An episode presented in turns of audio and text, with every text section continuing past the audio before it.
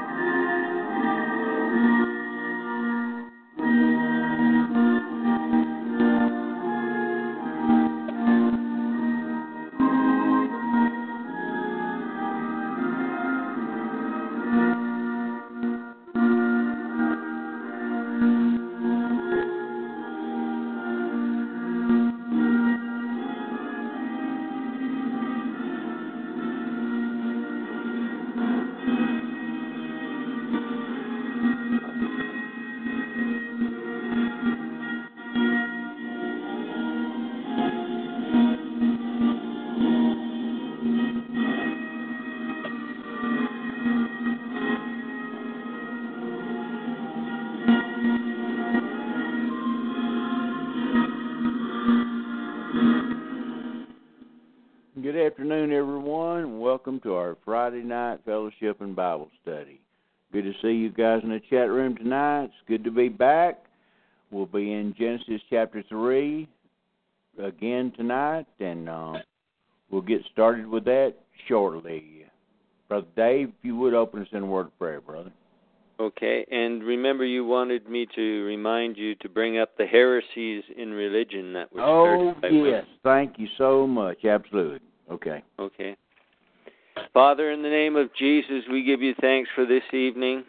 We thank you for the blessed word, and we thank you that the word is living and active and sharper than any two edged sword. And we invite the word of God tonight to be active among us, to be active in our hearts and minds, eliminating false ideas, false doctrine, false concepts, carving out and planting the word that would grow forth and bring forth much fruit to your glory, Father.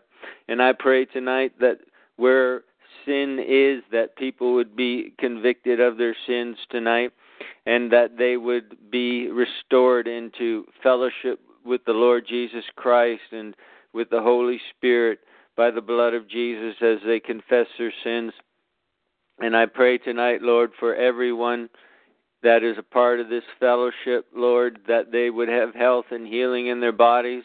I pray for Pastor Don, his knees, Lord, that that you would allow his knees to be operated on in such a perfect manner that there would be no problems and he would even be able to run on them. And I pray for them right now, Lord, that the swelling would go down and that there would be no pain in his knees.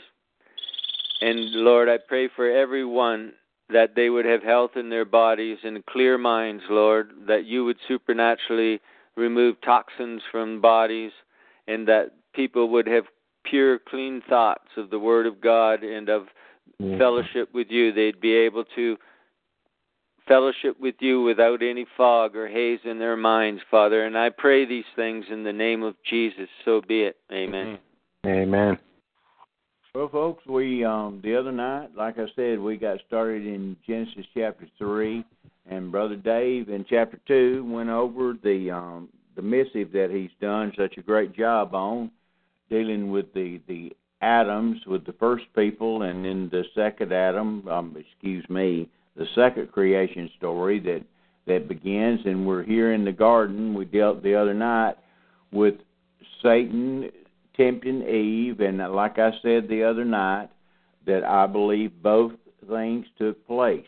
I believe there was a sexual acts that took place, as we're going to get into the seed business shortly, and um, the curses that's put upon these, how it it's, uh, has to do with sex, it has sexual connotations, and I also believe there was a, uh, there was tree, there was a, both trees literal, and there was some fruit on both trees. I believe that. And I believe the Word of God teaches it completely both ways. There's there's too much. Uh, if you put them on a balance and taught both doctrines, they would both weigh out the same. Therefore, I come to the conclusion that both of them, both acts took place. And yes, I, I to, so. Amen, brother David. Yes, amen. And I, I went back and listened to. Uh, my pastor's rendition of, of the way he taught us or the way he taught some of us in Bible in Bible school about this and he believed the same thing. He didn't he didn't make the statement that both acts took place, but he absolutely believes in the sexual connotations and he rests his case on 1 Corinthians 11 verse 1 to 4 saying that there's no doubt that Paul's intention there was to relate it as a sexual connotation back into the, into the book of Genesis. And um, so I see that uh, the, my teaching originally put the thought in my head, and the Lord has given me a little bit through the years, and I believe both acts took place. But anyway, having said that, we um, there's one thought too in regard to the garden and the trees and all that that's seldom mentioned and that is that this garden was also a seventh day creation. Yes.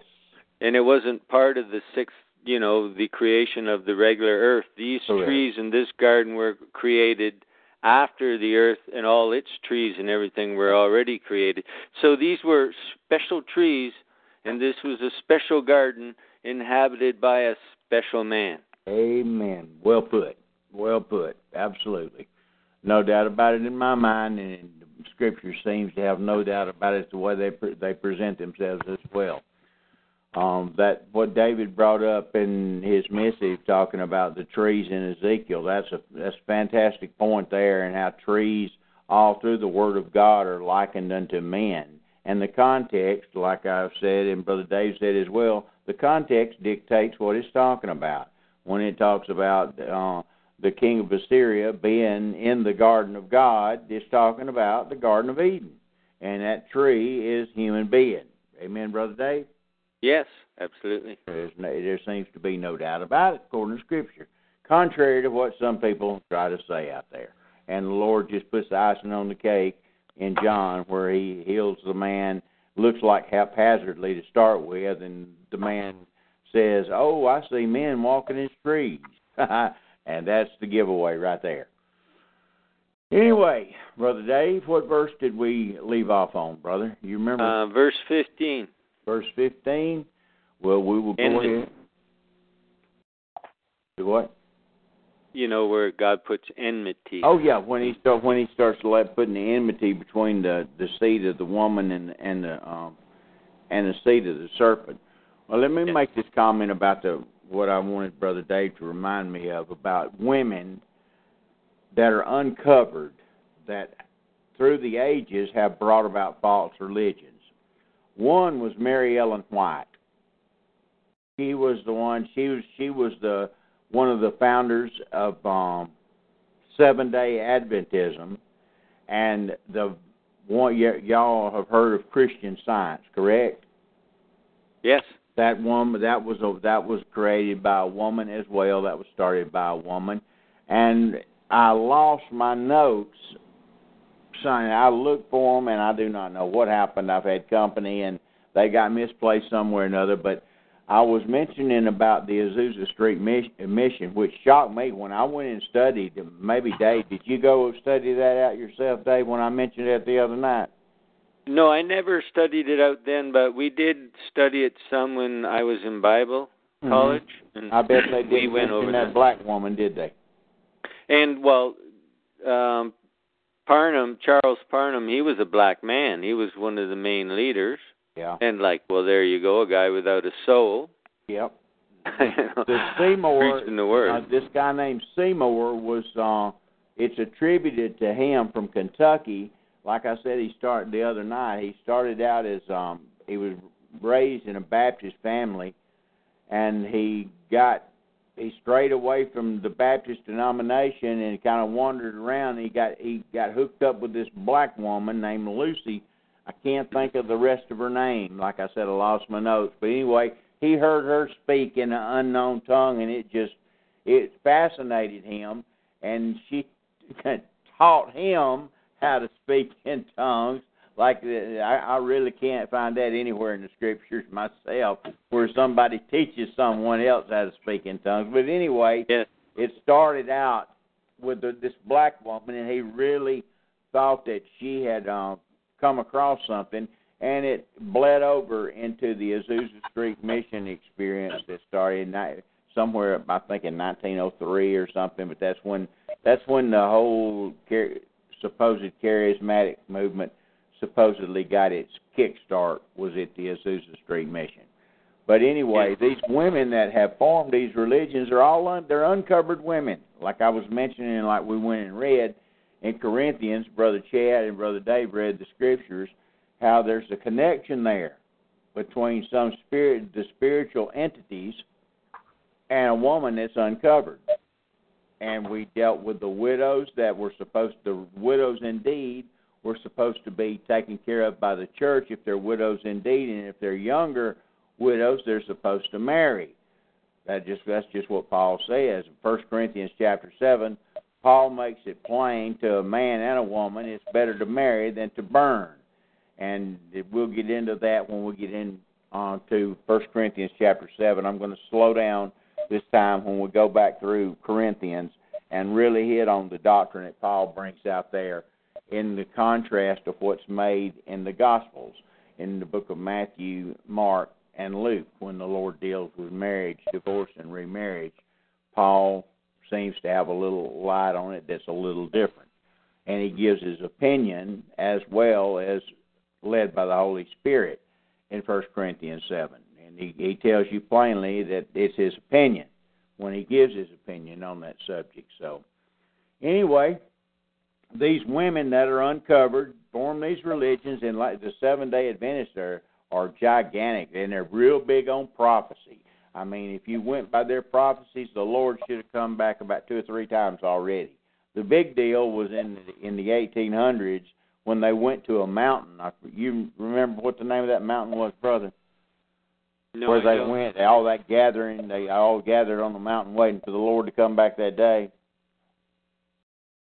Mm, sorry. You know about that though. You do know about the event that took place, right? Um, I'm I'm sketchy on that. Sorry. Okay. That's okay, brother. I should I should have went over a little bit more, but I'm leaning on my memory and I'm just messing up on me right this second. But anyway, they're big date setters they've kind of um, backed off of it recently here in the last 30, about 30 or 40 years. And their big name person today is Doug Batchelor. Are y'all familiar with Doug Batchelor? Yes. Mm-hmm. And and I have to admit, there's some things that he's a half Jew. By the way, you knew that. Yeah, you told us that. Yeah. I was a little surprised. Actually. Yeah, his mother was Jewish and his father was um was not Jewish, but he um he went to a cave and he was an atheist to start with, and he went to a cave and somewhere in California. He was the hippie type, and and he took his Bible, and has, he's got a pretty good testimony. But anyway, some of the yeah, stuff, I, I read that. Um, some of the stuff that Sorry. that's okay, brother. Some of the stuff Doug Batchelor talks about is good stuff. He's got some good points, and that's the way it is. Like I say, with a lot of these false denominations and and a lot of these heresies, they have some truth in them your ability to be able to filter through that stuff depends on your knowledge and your foundation and how strong you are in the doctrine that you know in the Word of God to be able to filter through that stuff. So, anyway, just remember that these women, like today, you have Paula White, you have, um, what's her name, Joyce Myers. Who's another one, Brother Dave? Um, Joyce Myers, yeah, that one. I mean, she even looks like a devil. Oh, she's a, she's a dyke-looking son of a gun. Ain't no doubt about yeah. that. Her husband yeah, sitting out in the congregation, and how these people walk right through the direct commandment of Scripture that a woman's supposed to keep silent in the church and not to usurp authority over a man blows me away. And Gloria Copeland. Oh yeah. You know, like Ken Copeland's yes, worth five billion dollars. Oh yes, that's right, brother. That's another one. That's another one. But it's just amazing. But then again, it shouldn't be to any of y'all, because the Word of God, quote unquote, is relative. The way all the translations, here I go again about these translations, the way all these new translations, and everybody, well, I like this, I like that. Well, man, Just find one you like and think what you want to think. Everything's relative if that's the way you want to go, if you fall into that category, because therefore your opinion stands in judgment on the Word of God. And that's why it is pure heresy. And that's why you have the problems you have today. One of the reasons for the problems you have in the body of Christ. But anyway, let's go ahead and get started, Brother Dave, in um, let's go back through the uh, the curses that the Lord, the penalties that He lays down, and then we'll get into verse fifteen and on and forward. Okay. Um, the curses. You know where like, He tells you know the woman and the man. Oh yes. Mhm. Okay. Um. I guess. Well, that the curses part. Verse nine. Yeah. And the Lord called unto Adam and said unto him, Where art thou? And he said, I heard thy voice in the garden, and I was afraid, because I was naked, and I hid myself. And he said, Who told thee that thou wast naked?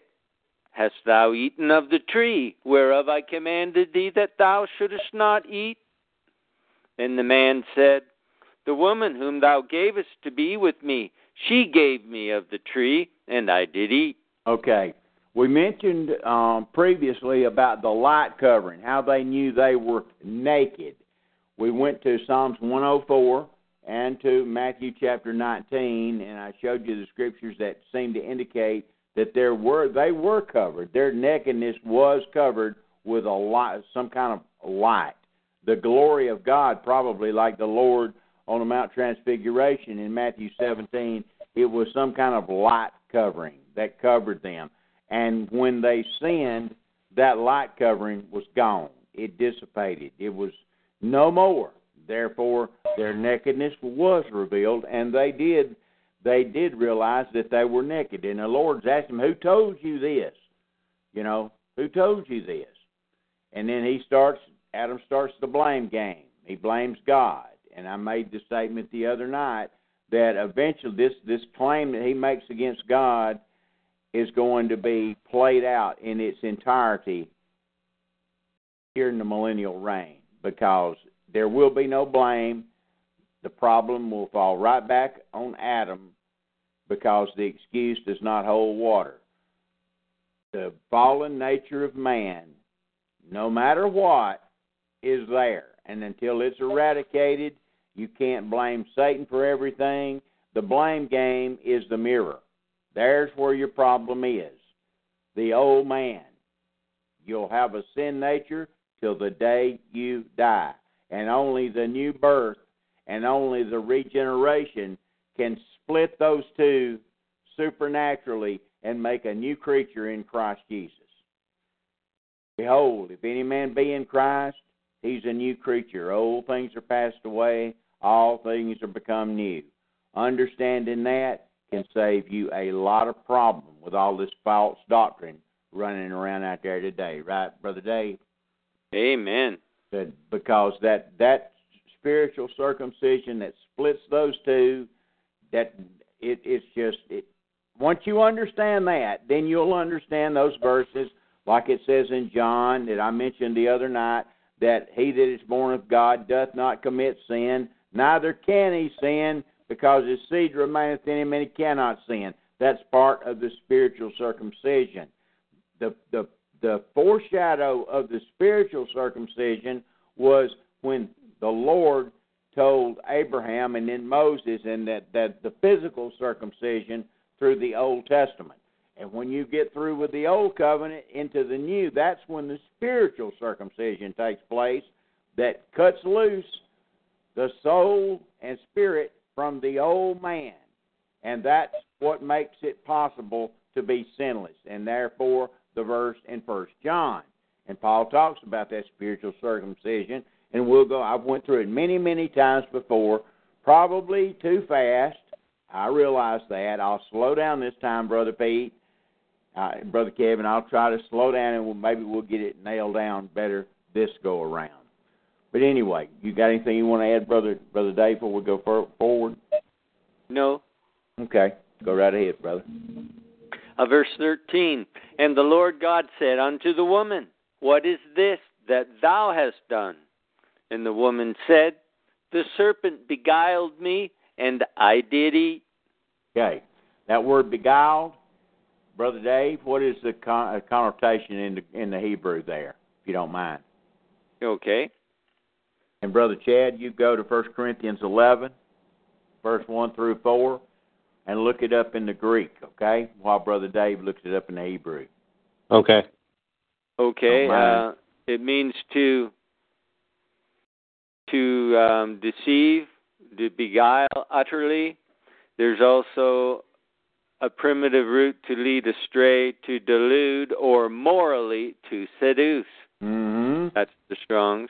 That's right. And uh, the Hebrew Chaldee,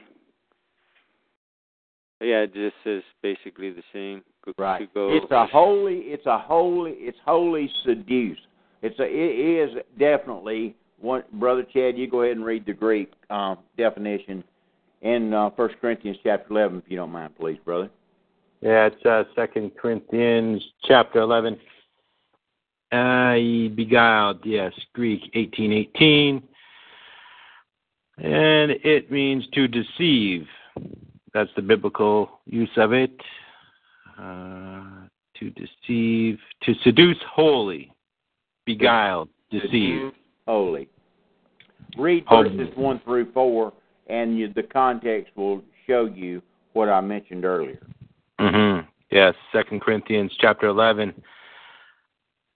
Would to God ye would to God ye could bear with me a little in my folly, and indeed bear with me, for I am jealous over you with godly jealousy, for I have espoused you to one husband, that I may present you as a chaste virgin to Christ. Sexual, sexual. Yeah. Sexual. Go ahead. But I fear lest by any means, as the serpent beguiled Eve through his subtlety, so your minds should be corrupted from the simplicity that is in Christ. See, people want to spiritualize that and make it a spiritual thing, but First John tells you plainly. See, later on we're going to run across a verse shortly where Eve says, "I've gotten a man from the Lord," talking about Cain. John says that that that he, Cain was of that wicked one plainly tells you that. Dr. Ruckman, I learned to listen to him talking about it today, and he mentions the exact same thing, the verses that I, I've used before on this program, where John, where John plainly says that Cain was of that wicked one, and he's not talking about that he just did wicked things. He's talking the connotation and the and the and the context says that Cain was Satan, that Cain was the child of Satan are the Nakash. Amen. Yes. yes. That's what it that that's the connotation of the context. That and it's a sexual thing. Continue reading, Brother Chad. Finish on that on out to verse four. Verse four. For if he that cometh preacheth another Jesus, whom we have not preached, or if ye receive another spirit, which ye have not received, or another gospel, which ye have not accepted, ye might well bear with him. Okay. The, the, the acceptance of that gospel is that free gift I'm talking about all the time, and Paul tells you it needs to be accepted. He classifies believers with non believers throughout the book of Corinthians and other books and other epistles. And, and I say this just to slam the ones out there that try to teach that there's no recipient of anything that it's just something that flushes down on everybody with Israelite blood. And that's not the case at all. Not according to the book. It's their case that they try to make, but the dog won't hunt. And when we get to Matthew later on, where the Lord talks about those that come in and sit down with Abraham, Isaac, and Jacob, I tell you what, let's just go there, Brother Dave, and read it right now. If you don't mind, go to your concordance and look up uh, Abraham, Isaac, and Jacob in Matthew, where the Lord talks about that, and let's see who goes into outer darkness. This is going to this is going to kick some folks between the teeth, between the eyes. Excuse me.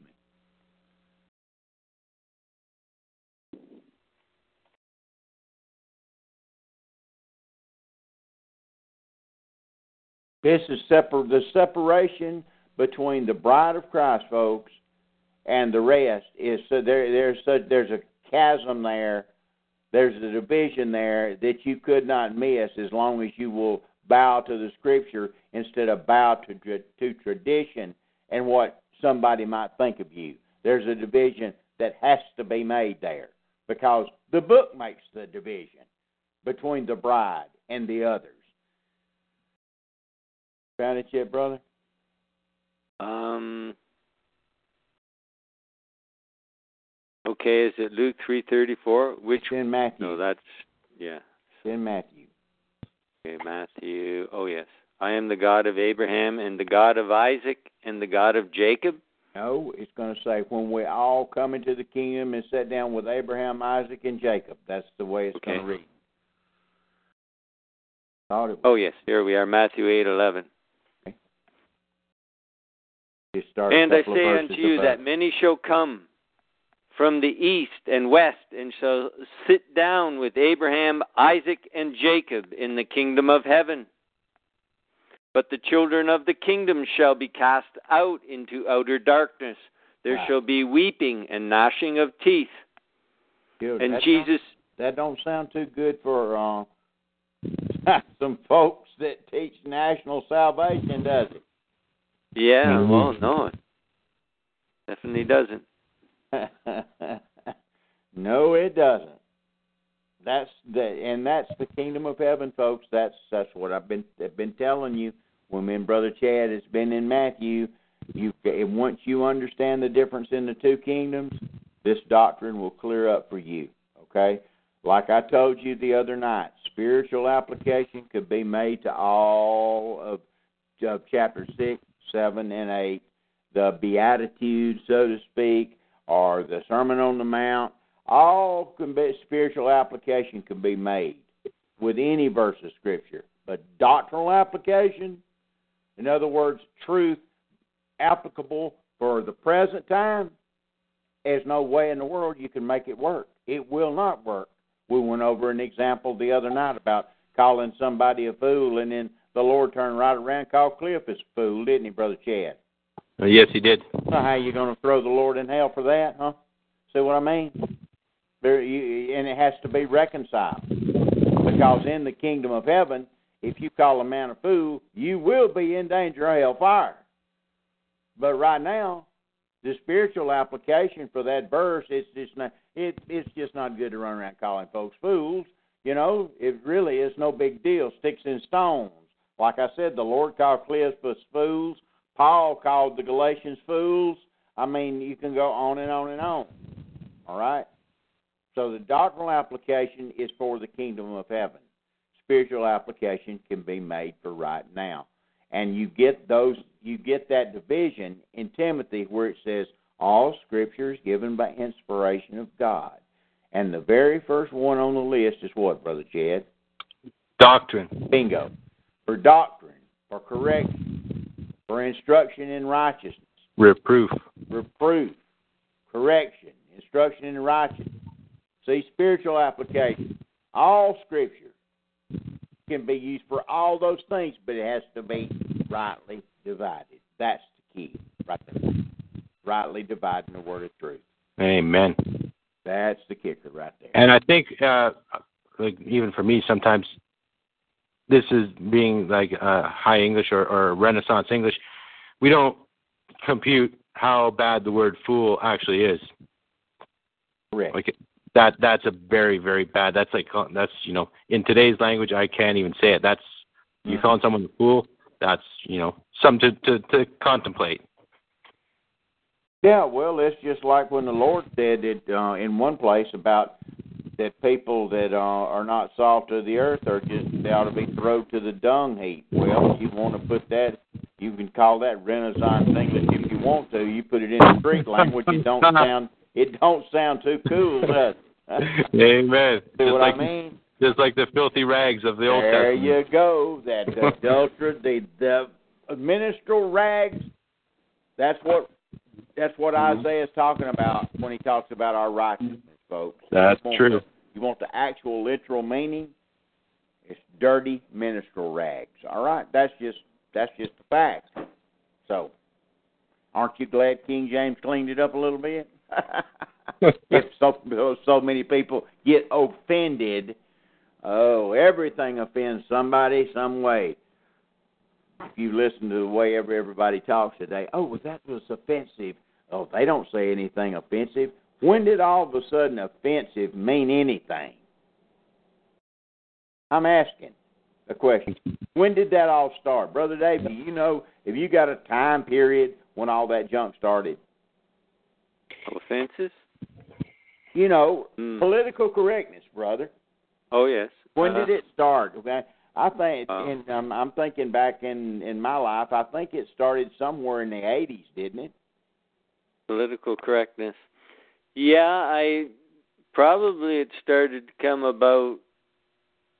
I would think in the '60s, oh. with the hippies and everything, and peace and love and everyone I being was right equal. In the middle of all that, but I don't remember political correctness being involved with that. No, you said when it started. Oh, okay. Because okay, that's yeah. when you know blacks all became accepted right, as being equal right. with whites and all that. Yeah, good. That's that's excellent. That's excellent because that you're you're you're spot on. Desegregation, all that stuff. Yeah, absolutely. Okay, folks, let's go back to Genesis, brother. Okay, verse fourteen. And the Lord God said unto the serpent, Because thou hast done this, thou art cursed above all cattle and above every beast of the field. Upon thy belly shalt thou go, and dust shalt thou eat all the days of thy life.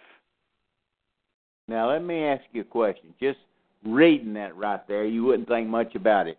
Brother Steve was here today, and I went through this verse, and I said, Have you ever stopped to think about this, Steve?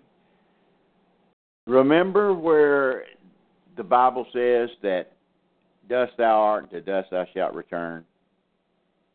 Yes remember what he told what the Lord what Peter wrote down in Second Peter when he's talking about what Satan's doing today? Going to and fro in the earth, seeing whom seeing whom he may what? Devour. Yeah. Right. that's, See what, hmm. you see what I'm saying? Yeah, yeah. That's wild. Dust shalt thou eat all the days of thy life. I don't know what all's there. I'm just saying it the it, the bell rang in my brain as I was thinking through this thing, and I, I, I said I'm gonna bring it up and let Brother Chad and Brother Dave y'all think about that. See if you can tie it in with something else. There's there's something there. Okay, there's something. Oh there. yes. I don't really know what all it the connotations because are. We don't know of any serpent or reptile being that eats dirt. That's correct. Bingo. You're right on. There's something to there's something here big time. Don't know what it is, but it's it's, here.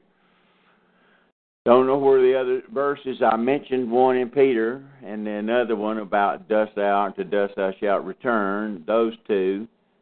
And there's probably some more that I haven't thought of yet. But like I said, the bell just rang today as far as me thinking there might be something here. I've been through it, but never thought twice about it. I thought it was just talking about you know a slithering snake running around with his nose stuck in the dust, you know. But those other scriptures that seem to indicate there's more than meets the eye. Mhm. Mhm. Absolutely. Yeah, amen. I think I think there's something there. Verse 15, brother. You know, in this um, verse, it the, about the serpent. We never mentioned it. Do you want to mention about how the root word for yes. serpent is yes. actually about talking about an enchanter, right. one who practiced divining and casting of spells and practice of divination. Hmm? Yes, absolutely. And so uh, I'm looking at the root word here, and it's um, the Hebrews 51:72, and the Strong says uh, nakash, a primitive root properly to hiss, i.e., whisper a magic spell, mm. generally to prognosticate, to divine, an enchanter, enchantment.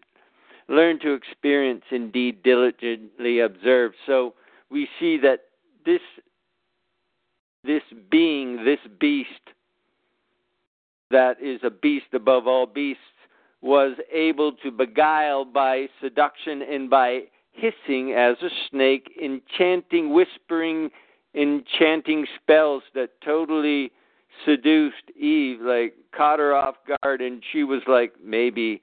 You know how they um, put people under spells and they hypnotize them and get them to do things? Like put her in a semi hypnotic state where she was open to believe just about anything. Openness to, suggestion. Yes, and seduction. And then and the age old the age old saying, whisper sweet nothings in my ear. Ah uh, yes. oh yes. It's all in the book. Go right ahead, brother. Okay. Verse fifteen. And I will put enmity between thee and the woman, and between thy seed and her seed. It shall bruise thy head, and thou shalt bruise his heel. And here begins the war, like I mentioned the other night. Here begins the seed war, and uh, Doc said it today when I was listening to him. He said this war is going. He, he brought the. He went into talking about the. Well, maybe I just ought to do it myself and bring up some of the stuff that he said right off the bat today the world is sex crazy. Everything's about sex this, sex that. The world's even got the word sex wrong, folks. They try to use it as a verb. The word sex means male or female. That's all it means. Sex is not an act, it's not a verb. They've changed the meaning of words. That's why you hear me holler and scream about it all the time. Sex is male or female. Sex is not an act. The world has made it a verb and made it an act, but that's not the dictionary term. Correct, guys? You understand that? Yes. Sex mm-hmm. is male or female. It's not a verb. The dictionary will tell you male or female. What sex are you? What sex? The world has turned it into a verb, and it's not. Just like they yes. turned the word gay into a faggot, Frisco homosexual, when the word gay we went before and read what the meaning was in the book of James. They've twisted the words. Well, where did the twisting of the words start? All the way back here in Genesis. There's nothing new under the sun. Have you thought about that yet? Got me on mute again. Anyway. Sorry. Yeah, sorry about that, man. I was I was just uh, meditating just, on just the, muting. I know. Yeah, yeah, no, I was, I was looking at, at sex and and it's you know it comes from sectus secto to divide is what it means, and it's it's a scientific term like you said, it's just it's used in botany. It's used for animals. That's all it ever was. That's interesting to divide because what did God do with Adam? That's he divided the male and the female from him. Right. Yeah. Divided. Exactly, and and this goes back to the first mention of because you got me on this dust thing now, devouring men. Genesis two seven. He created man of dust. Yes. That's the first mention, and then the second mention is that the serpent will shall eat dust his whole day. Oh, that is good, brother Dave. You hear that? First mention it been dust, and then boom, yeah, the first right behind it, here we go with the serpent eating dust. Right away. Uh, first mention. Mm-hmm. Wow, that's good stuff. Very good stuff. That's but wow. Sex, but sex, folks, I don't know. This see, this just this just adds on to the list of why I'm always talking about the meaning of words and how twisting the meaning of words has such dire consequences, especially with the book.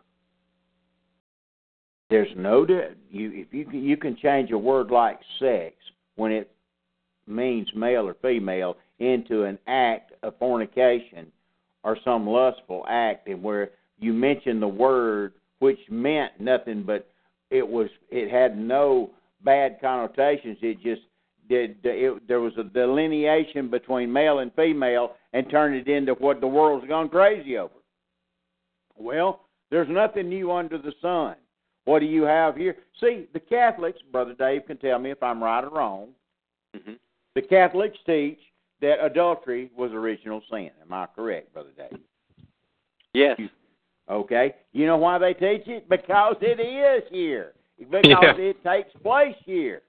Folks. Yes. They're right. Doc was talking about that today. And here we go right to start off with what happens.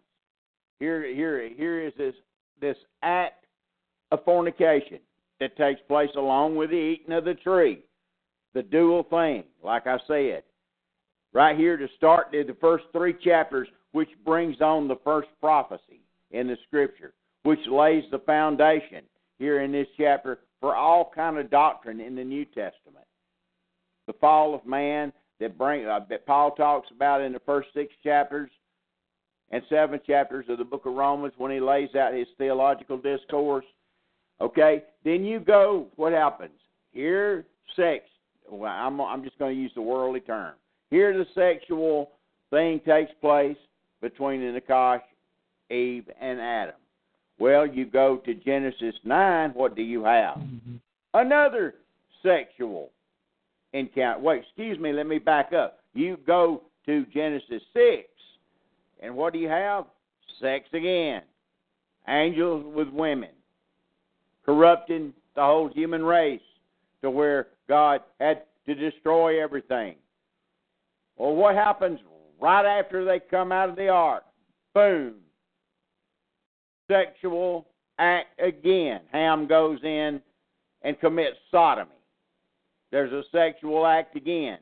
Now, right at the first of the chapter, it tells you that God blessed Noah and his sons. He can't bless, he can't curse Ham because he's done blessed him. So what does he do? Curses his seed.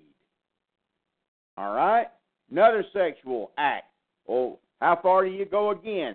Abraham runs down into Africa and gets Hagar for a wife, and what does wind up doing? Starting a, a hatred that's been going on ever since.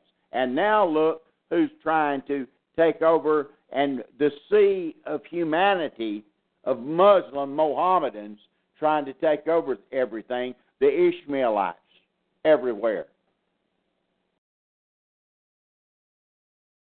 Sexual act caused again by Abraham. He couldn't wait on God, even though he's called the great man of faith. But he couldn't wait on God for Sarah to come through with the promise that it would be her seed. He just couldn't, he just didn't have enough faith, even though he is a father of faith. Isn't it amazing how the Lord overlooks some things in the people he chooses? Then you have the sexual act between Judah and Di, what was the woman's name? Tamar. Tamar, yeah. Yes, Tamar. You have the sexual act there. It's just sex, and then oh, before you even get there, what happens? Lot. You have incest that takes place between daddy and daughter. It causes two races of people, two tribes of people, the Ammonites and Moabites. Folks, there's no, all the pedophilia, all the sex stuff that's going on today. There's nothing new under the sun. Nothing. It's all right here in the book. And it's just it's just it's just one sexual drama after another. Even do you get to a man after God's own heart? What gets him all messed up? Same thing. This fornication that takes place in the Bible, these big events that take what was Samson? He couldn't leave the women alone. I mean, it's just over and over and over again. And like I said back whenever Adam chose Eve instead of God, you have the problem with the man and the woman that intermingling, that that lust of man for woman that takes place and has been taking place for all these thousands of years, where a man will choose a woman over the Lord.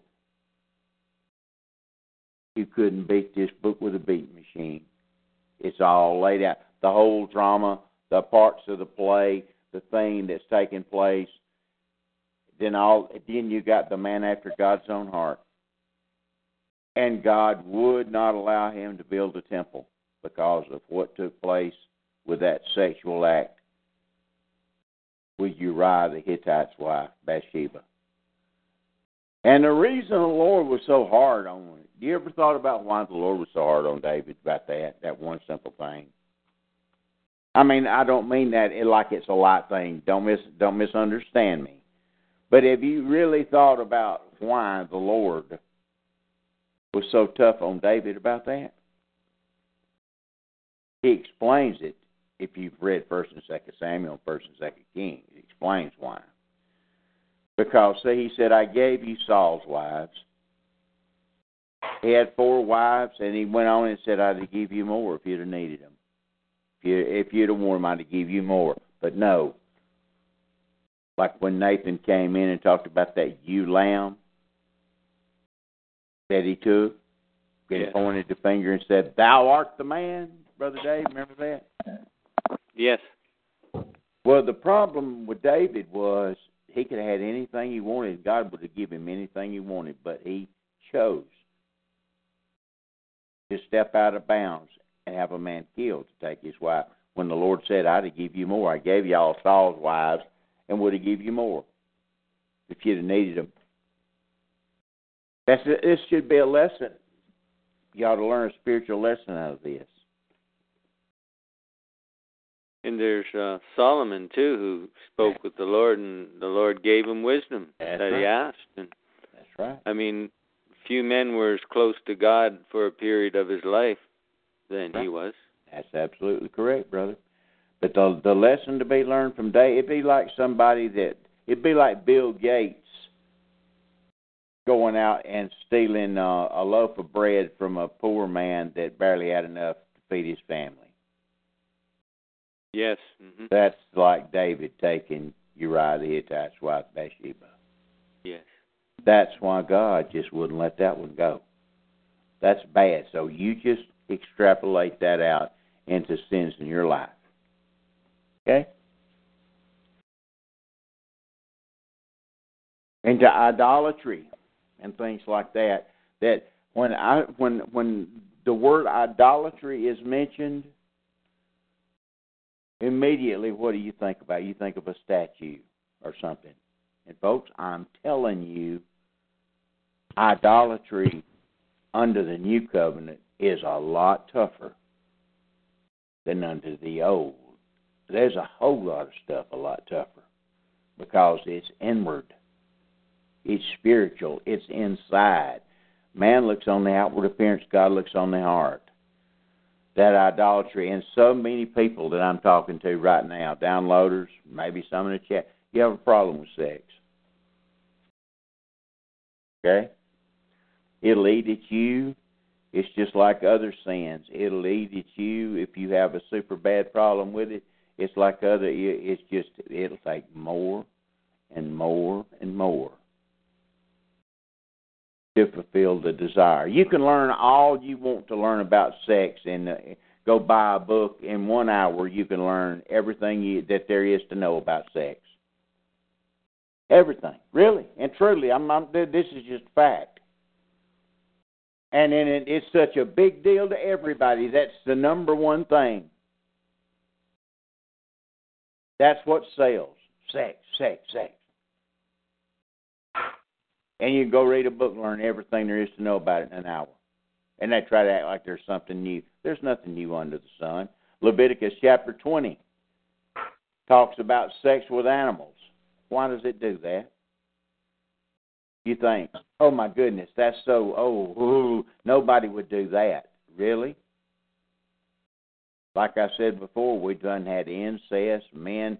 We have Ham going into his daddy or his mother, either one. It was a sexual act that took place there. And the curse went on his seed. And then you have Leviticus chapter 20. Just go there and read, Brother David. I'll make some comments about this, uh, about some okay. of this stuff. Bestiality is what he's going to be reading about, okay? And you wonder why David was told not to go down, not to buy any horses out of Egypt. Why did God kill all the animals in the flood? Were the animals sinners? See, when it said all flesh was corrupted, the Word of God just wouldn't whistle in Dixie. All that connotation of sexual misconduct between the angels and the genetic manipulation, not just the angel's sex with women, but all the animals were corrupted.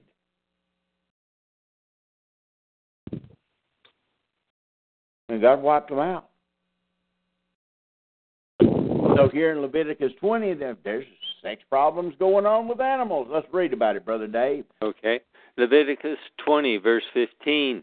And if a man lie with a beast, he shall surely be put to death. Ye shall slay the beast. And if a woman approach unto any beast, and lie down thereto, thou shalt kill the woman and the beast. They shall surely be put to death. Yes, Their blood shall be upon them. Absolutely. I didn't mean to interrupt you. I'm sorry, brother. But the thing about it is, folks, you you think about that stuff seems far away from you, doesn't it? When it's going on all over the place all the time and you say, "Well, you would never do anything like that." Folks, if you get in by, if if sex happens to be your besetting sin, it will drive you. It's just like any other sin.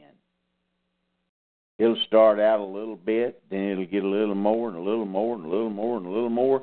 Have you ever do you ever do you ever wonder why at the the farthest they go in sexual deviancy is where nothing pleases but hearing somebody's dying scream. That's the only thing. They get to the point to where that's the only thing that fulfills. And that's what's in every old nature. Read all about it. Brother Chad, go to Romans 1 while I'm talking. Yes. See, folks, there's nothing there's nothing new under the sun, and it's just going to get worse. Now they got queer marriage; it's legal. Say, what's this got to do with Genesis three? Because we tied sexual act in Genesis three, and I'm just talking about how the Word of God's plain about it. There's nothing new under the sun, folks. They just don't do these acts down in New Orleans they say, as the Coonasses say, New Orleans. It goes on all over this country. Wherever there's fallen nature, the propensity for sin, and go if it goes unchecked, will lead to its ultimate end. Do you realize that the the ultimate end of Satan's desire when he's thrown into the lake of fire.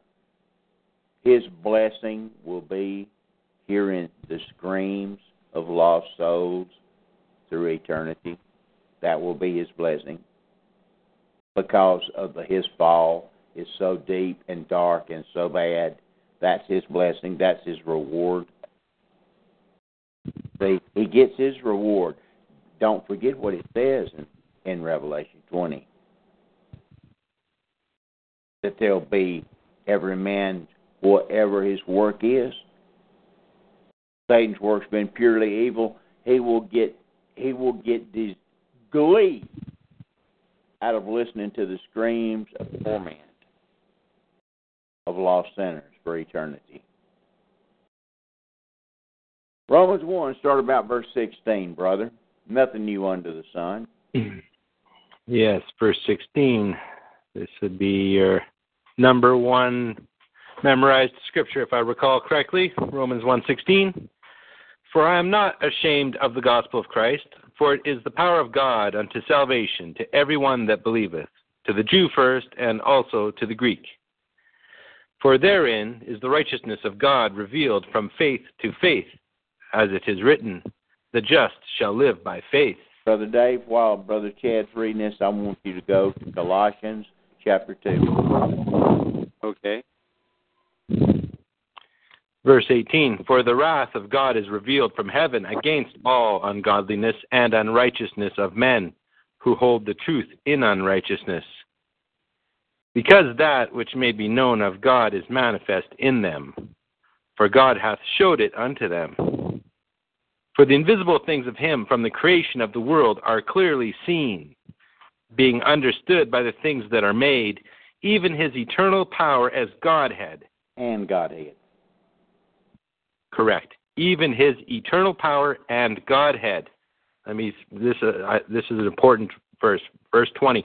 For the invisible things of him from the creation of the world are clearly seen, being understood by the things that are made. Yeah even his eternal power and Godhead, so that they are without excuse.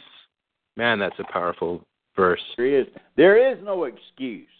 None. Just by creation itself, see? But the Lord even gets it down further than that for those for the atheist and everybody that tries to come up with some kind of excuse. Everything you see, folks, everything that goes on and has been going on as far as unregenerate man goes is account they want to get away from accountability see anything even the people like i said i made mention the other night i think that the flat earth movement is starting to be there's a bunch of these people that want to get away from the firmament because they want they want they want to take it in a direction where there won't be any accountability. sinners are always going to be sinners, and when that word accountability, having to give an account for oneself, comes up, they don't the old nature don't like it. Okay, and they that's that that's a, one of the directions that they're trying to go. A bunch of them are anything but God any it's anything but the Lord Jesus Christ. Okay? That's what because once you bring the Lord Jesus Christ into the mix, then you have accountability. Then there has to be personal accountability to Creator God. And that's what the old nature does not like. That's why scientists will even hint at intelligent design even some uh, doctrinal, some of the big um, denominations are even talking about intelligent design. Anything but Jesus Christ. See? Because they don't want the personal accountability to anybody. They want, all the way back Genesis, they want to be their own gods. Satan says, What's that promise? And ye shall be as gods, knowing good and evil. And it's just over and over and over again. And here you got Brother Dave, Brother Chad, keep on reading, finish it on out. And let's say the, all these people sounds like it sounds like you've got on the internet and went to a bunch of news sites. What Brother Chad's fixing to read. Go ahead, brother. Oh my lord! You heard about these eunuchs, and they're all so good. They're mm. teaching teaching them in Sunday schools. These homos and all this, making excuses. They are without excuse. Amen. They are without excuse. Verse twenty-one. Because that when they knew God, they glorified Him not as God. Neither were thankful, but became vain in their imaginations, and their foolish heart was darkened. Professing themselves to be wise, they became fools. That's Neil deGrasse Tyson. Amen. That blue gum, that's him. Claiming themselves to be wise, they become fools. Whenever you rely on man's wisdom, folks, we've read it a million times, is foolishness with God. He just he sits in the in, in the heavenlies and laughs. It even says he laughs. Ha ha! He says He laughs because it's so ludicrous. Man thinks he's so smart, and women think they're the secondary creation that was made to be a helpmate. Secondary creation, I said, made from the one they're supposed to serve and look up to like Jesus Christ. Trying to take the position of a man themselves? And I don't mean nothing I'm saying in by malice by any stretch of the imagination. It's just a fact. It is absolutely silly. It is absolutely silly. If you stop, push back, and think about it. How do you like it now, baby? How do you like your liberation now? Continue reading, Brother Chad. Professing themselves to be wise, they became fools and changed the glory of the uncorruptible God into an image made like unto cor- corruptible man, and to birds, and four footed beasts, and creeping things. Wherefore God also gave them up to uncleanness through the lusts of their own hearts, to dishonor their own bodies between themselves, who changed the truth of God into a lie and worshiped and served the creature more than the creator. And who is folks, just I'm going to stop right there and part just a second because that is one of the most prevalent things in America today that has such an innocent cover story to it. It's Amen. so innocent. Oh, precious little animals, precious little dog. Folks, it's idolatry it's like I mentioned the other night. Anything is idolatry if the affections are put ahead of God. Yeah, do, don't you are you, you mean you are a Christian? You don't know that. Any affection ahead, He is a jealous God, and anything put before Him is idolatry. Anything, anybody, anything Period. Rock, animal, tree, person, it does, bird, fish, it doesn't matter. If the affections dictated to any inanimate or animate object exceeds the affection given to Creator God, the Lord Jesus Christ, it is idolatry. End of biblical story. Can I get an amen from you? Amen. That's not hard. I can't help it. Your Sunday school teacher didn't tell you that. And I can't help it. You can turn fifty, hundred, thousand stations on your cable vision and not hear that. But that is solid Bible doctrine. What is it you don't understand about love the Lord thy God with all thy heart, with all thy soul, with all thy mind? It seems like to me that doesn't leave room for Toto, does it?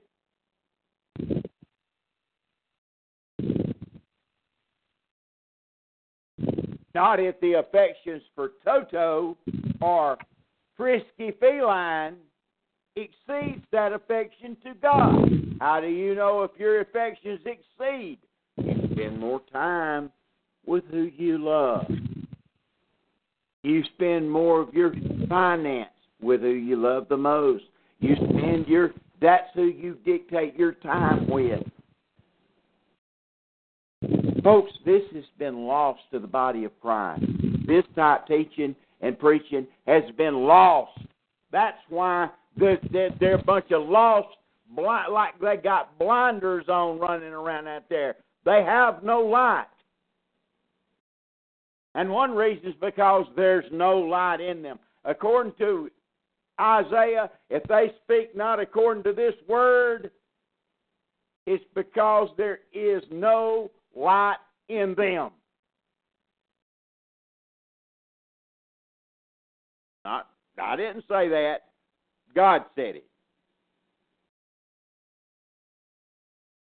Now that's idolatry. That's just one.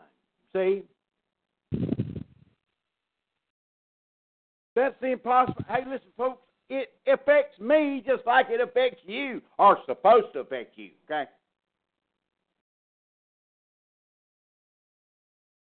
I don't care what Aunt Sally told you. She might have been a dear, sweet soul. But if she told you anything different than what I just told you, she was wrong. And your blessed old 78 year old white haired preacher, if he doesn't tell you what idolatry is today, if he doesn't she tell you it's where your supreme affection lies, and if it's not God, then it's idolatry, then he's wrong too.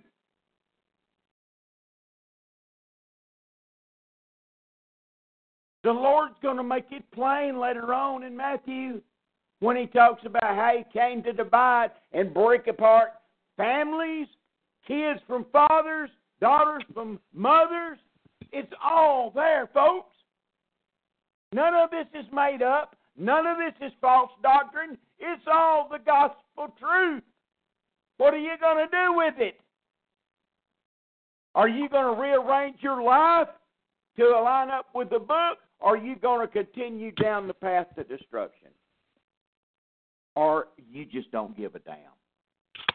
It's one of those three. Continue reading, Chad. Yes. and worshipped and served the creature more than creator, who is blessed forever. Amen. For this cause, God gave them up unto vile affections for even their women did change the natural use into that which is against nature. And likewise also the men, leaving the natural use of the woman, burned in their lust one toward another, men with men, working that which is unseemly, and receiving in themselves that recompense of their error which was meat. And even as they did not like to retain God in their knowledge, God gave them over to a reprobate mind to do those things which are not convenient. And if Being... you're caught up in any of that stuff, it'll do you the same way. Over, over and over and over again. It'll callous over, and that there will be no conviction. There will be no uh, knife cutting conviction that will make you want to repent outside of God granting you that repentance. continue, brother. To do those things which are not convenient, being filled with all unrighteousness, fornication, wickedness, covetousness, maliciousness, full of envy, murder, debate, deceit, malignity, whisperers, backbiters, haters of God, despiteful, proud, boasters, inventors of evil things disobedient to parents, without understanding, covenant breakers, without natural affection, implacable, unmerciful, who, knowing the judgment of God, that they which commit such things are worthy of death, not only do the same, but have pleasure in them that do them. Yep. Hey, they get pleasure in watching those that do the very things that God has just got through condemning laughing at it, entertainment.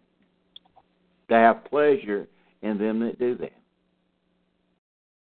Have pleasure in faggot movies and stuff that put God down and the Lord Jesus, make fun of the Lord Jesus Christ, or watch programs that will not use his name or slam now let's read a little bit about angel worship, Brother Dave. The last about the last six verses in Colossians two, because it was it, this angel worship deal is coming back into into vogue in a big way, folks. That old wheel just keeps on making its big old circle.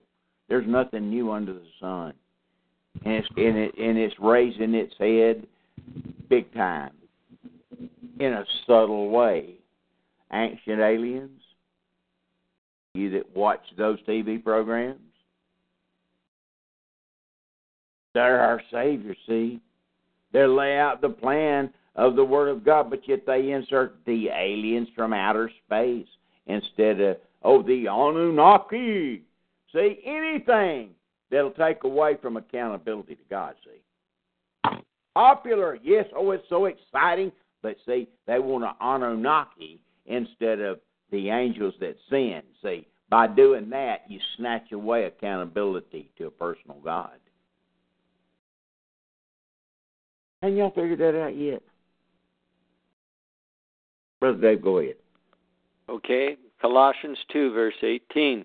Let no, excuse me, let no man beguile you of your reward in a voluntary humility and worshiping of angels intruding into those things which he hath not seen, vainly puffed up by his fleshly mind. Absolutely. And not holding. Go ahead, brother. And not, sorry? That's okay. Go ahead. And not holding the head, from which all the body by joints and bands, having nourishment ministered and knit together, increases with the increase of God. There you go, talking about the body of Christ. This worshiping of angels he's talking about here. Not only was he take see, during Paul's time, Gnosticism was taking hold. Today, the angel worship is like we made reference to earlier, that some of you people think is probably ludicrous. Me and Brother Dave was talking about it, about these people in natural bodies, but they're angelic spirits within human bodies. I thoroughly believe it with all of my body and mind, and so that it's happening today. I thoroughly believe that some of the leaders of some of the biggest corporations in this world are not human like we're human. I really do believe that.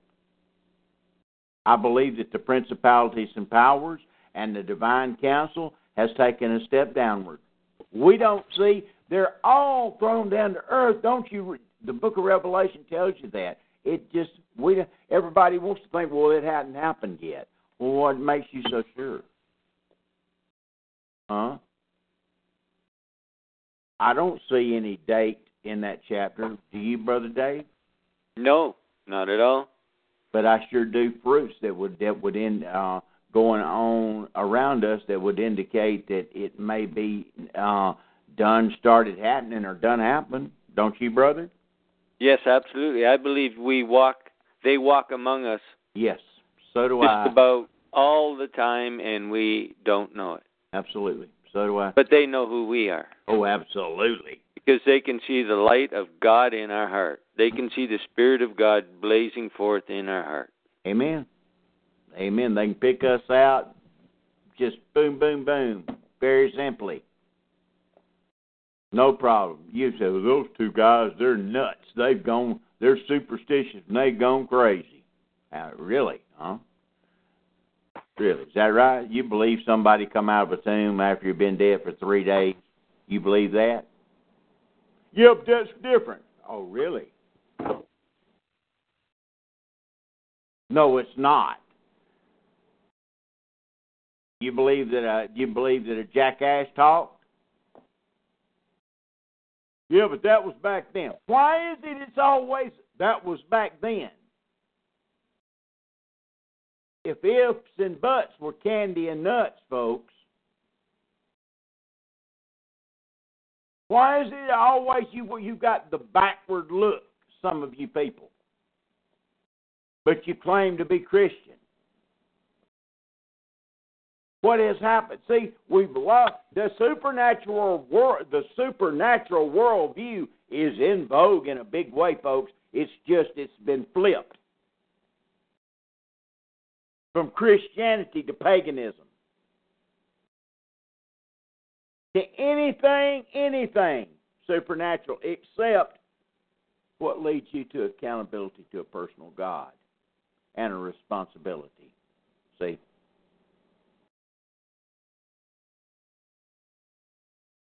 And like I, I'll, I'll continue to say it over and over and over again. That seed war is taking place as we speak. See, that's part of what I was. That's part of this angel business that I was talking about. All fits together because the And it's it's, ahead, it's no big stretch what you're saying there, and uh, angels often were seen in the Old Testament appearing just as men. As a matter of fact, in Daniel and in other places, the angels were called men. yes, and it warns you in Hebrews that you'll entertain them. Yes. So you know why should we think that oh we know better than God that oh angels don't walk among us that's nonsense. Well, God says they will. And he said also, right. as it was in the days of Noah, so shall it be in the coming of the Son of Man. So we'll just take God at His word then. That's what we're supposed to do. Absolutely. It's all, it, and it all boils back down to one thing belief in the book, folks. like I said when we started the book of Genesis, the first seven words, if you really believe those with all your heart, mind, and soul, then the rest is detail. Rest is just details. This separates the wheat from the tares. Yes. the seed war is between the wheats and the tares. The foot soldiers on both sides, like Brother Dave told you about the oceans when we were in Revelation, this ocean of people, these Ishmaelites and whatevers, you know, flooding our countries I wouldn't be shocked at all if a great majority of them were not all human either. How about it, Brother Dave? Oh, absolutely. I remember seeing video when they were invading Europe last year, and there was one video that was super high definition, up close watching them. I think it was at the um, gates in Austria, and they how they were climbing over the fence and trying to get over, and they were controlling them to a certain extent, but these people were getting wilder and wilder. That you could see these are not normal people, all of them. That the way they were baying and crying out like animals, behaving like animals. I don't just mean bestial people, but I mean there's some gene in them that made them chimera or something. Mm-hmm. I'm telling you, folks. You get eh, see if you if you write down this verse and stop and just say, okay, I'm going to let my mind, I'm going to think about this in the light of all the scripture and in the light of present day activity. Then I'm I'm I'm going to see the possibilities. How was it during the days of Noah? Why did God kill all the animals? Why does he say all flesh was corrupt? Well, if the coming of the Son of Man is going to be the same way, that's what he said. So, wouldn't you think that there would be some corrupting going on, like Brother Dave just mentioned about the gene? Wouldn't you think in these laboratories, like they'll do something for ten years and be done done done it a thousand times, and finally they'll say, "Oh yeah, we just did this." like in Great Britain when they mixed the chimeras between animals and humans? Yes. And they've been doing it for years, day. and finally they say they did it. Folks, that goes on all the time. That's not conspiracy theory, folks. It keeps happening over and over and over again. And, folks, you will not and you refuse to study it out for yourself and understand what's going on. Some of you. I'm talking to everybody because you refuse to believe the supernatural worldview in the light of the Word of God. I said, in the light of the Word of God. Don't you think it's strange that all the monster movies and since the beginning of television and everything don't you think there's been an agenda behind it by the powers that be? See, do you see? First, you got to ask yourself: Do you believe that there is? Do you believe John Ephesians six twelve? Do you believe the divine council? Do you believe Psalms eighty two? See, once you understand those, then you understand a little bit more what's going on. How about the Prince of Persia? and the Prince of Grecia. They didn't went anywhere. There's nothing in the scriptures that say that they got destroyed. Well, if there's a Prince of Grecia and a Prince of Persia, don't you imagine there's a Prince of the United States as well? And Great Britain and Canada? Now, that's assumption of, I, I admit that. But there we find that there is a, an angel that stands for God's people. His name is Michael. Daniel 12, right, Brother Dave? Yes.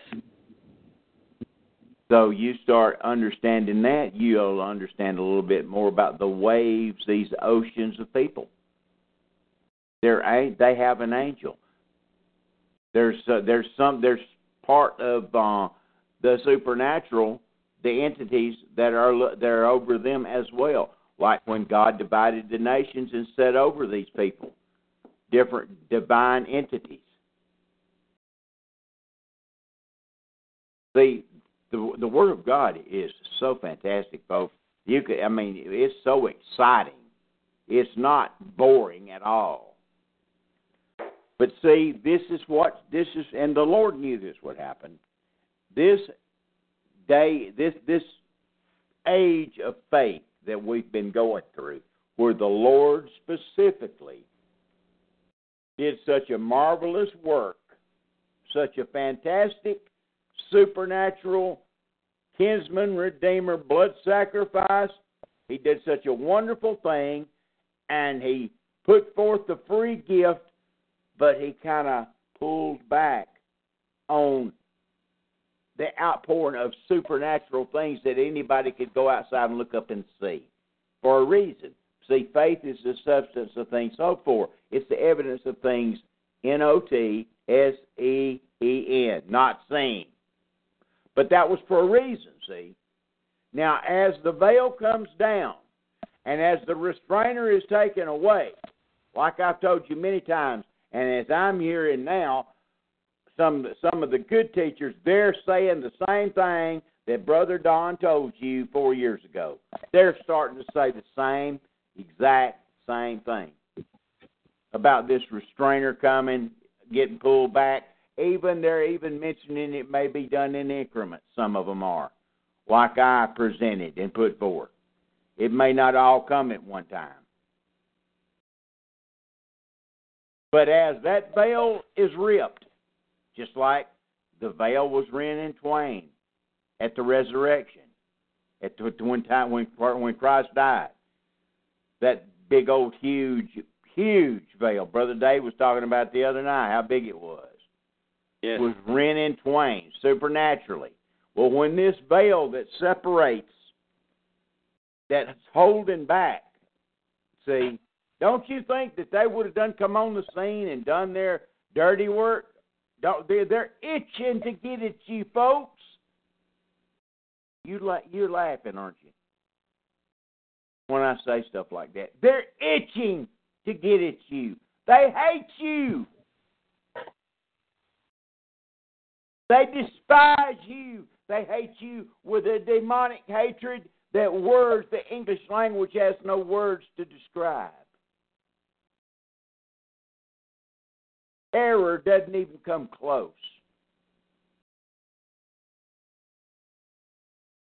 How do you know that, brother? All you've got to do is pay attention as we go through the demonic possessions that we're going to scan over in the New Testament, in the Gospels.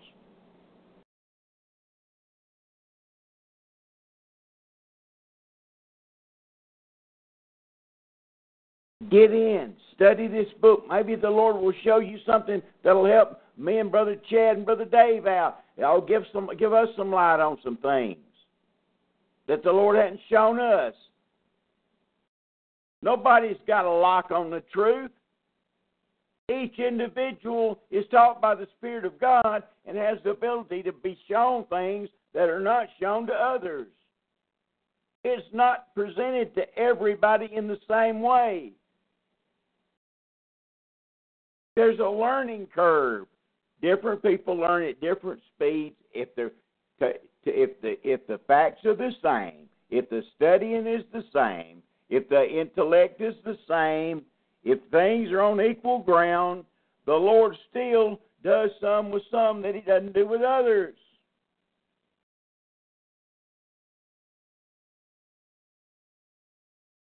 So the Lord's liable to reveal something to you that will absolutely break open some of these doctrines that I've just hinted at, that I've just, the Lord's given me a glimpse into.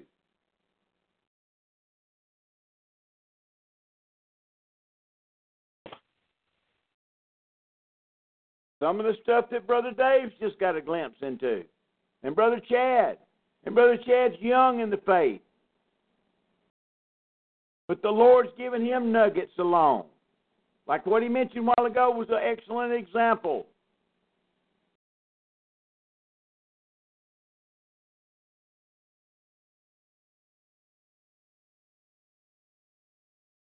Think about this stuff. All this sexual stuff gone mad. Even in the New Testament, you don't get in in the OCI church. What do you got? man going to bed with his mother. You know what the blue gums call that? yeah. Oh, yes. And the guy's a Christian, man. See, in the old under the old covenant, it'd be death. Both of them. They under the law.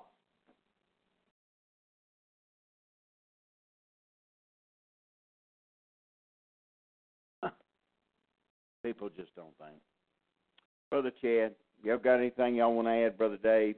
We'll go ahead and shut it down for tonight.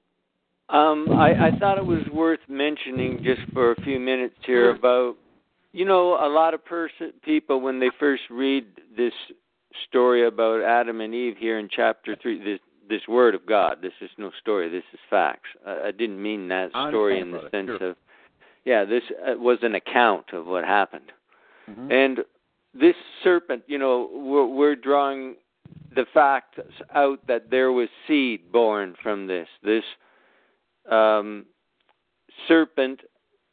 Well, if we look at three one, we see that this was more subtle than any beast of the field. So when I read that, I see that this serpent was a beast. And this beast was more subtle than any other beast of the field. Hmm? So I'm saying, okay, it's a beast. And then when I look at this word in the Hebrew, because I'm thinking, okay, serpent, serpent. People don't have sex with serpents. I mean, there might be some really weird, twisted people in the world. But yeah. yeah, I don't think anything's going to be born from that. And so I'm t- okay. I look at it in the Hebrew, and it says, okay, the main this this is the only definition in the Strong's. It says from H fifty one seventy two, a snake from its hiss, a serpent. And then in the Hebrew, it it says that it's a serpent so called from its hissing. And so when we looked at the root, we seen that the hissing is the enchantment, is the magical spells, right. is the whispering, the hiss of the whispering in the ear of Eve. So we see that this is a beast of some kind, and that it hissed and was called a serpent because of its hissing but the hissing was actually magical spells. And if we we look at all kinds of verses in Scripture, and I'll use New Testament Revelations in chapter four, we see that there's four beasts that stand in the midst of the throne of God. Didn't say they were angels. Didn't say that they were some kind of cherubim or seraphim. That maybe they were seraphim but it calls them four beasts. And the one beast, there was four, and each one one was a, a, a calf, one was a man, and the first beast was like a lion in Revelations chapter 4, verse 7. And the first beast was like a lion, and the second beast like a calf, and the third beast had a face as a man, hmm. and the fourth beast was like a flying eagle. And then if you go and you look in Isaiah, which we've done before, we see about the seraphims, and they, there's the one that had the face of a man, and the hands of a man, and the feet of a man. Hmm. So we see that there are beasts that are supernatural creatures. And so if angels fell, these beasts could likely fall. Well, of course, was it, absolutely.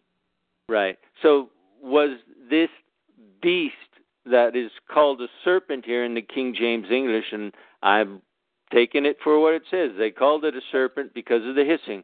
Now, this beast was able to fornicate.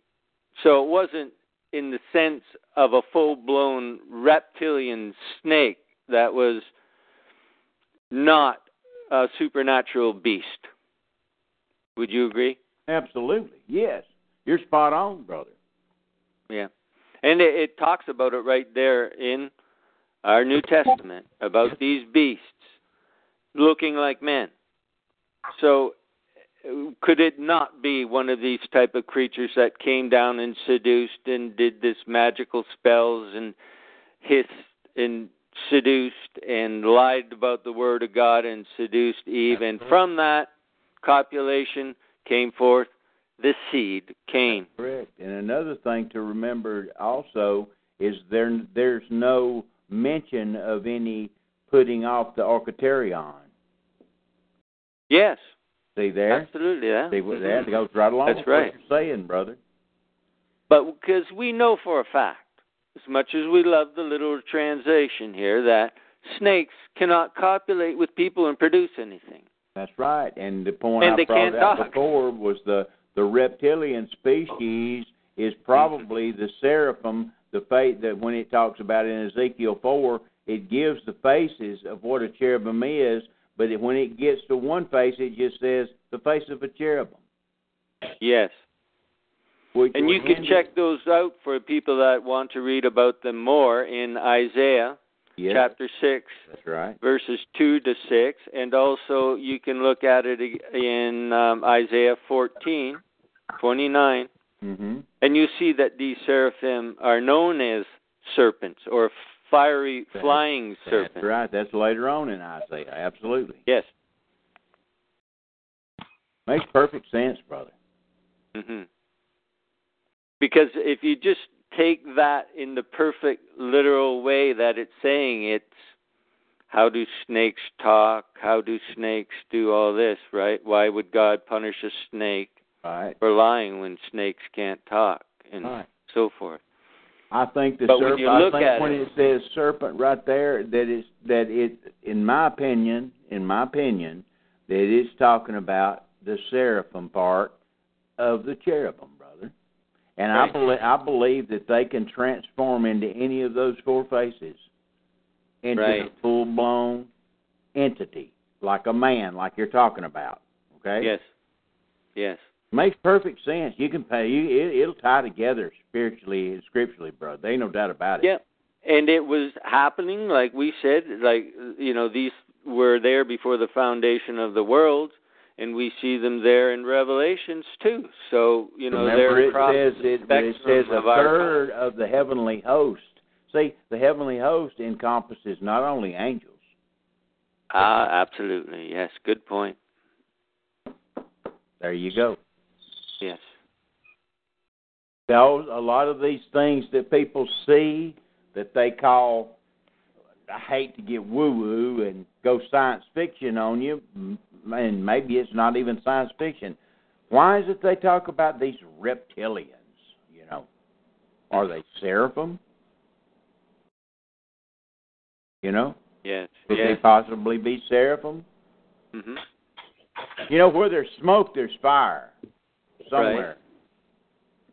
And uh-huh. when in in Revelations it talks about this dragon coming up out of the ocean and from the pit. These dragons, you know, um, they're creatures that exist. Right. I mean, that's all. The, the word dinosaur, folks, is a joke, okay?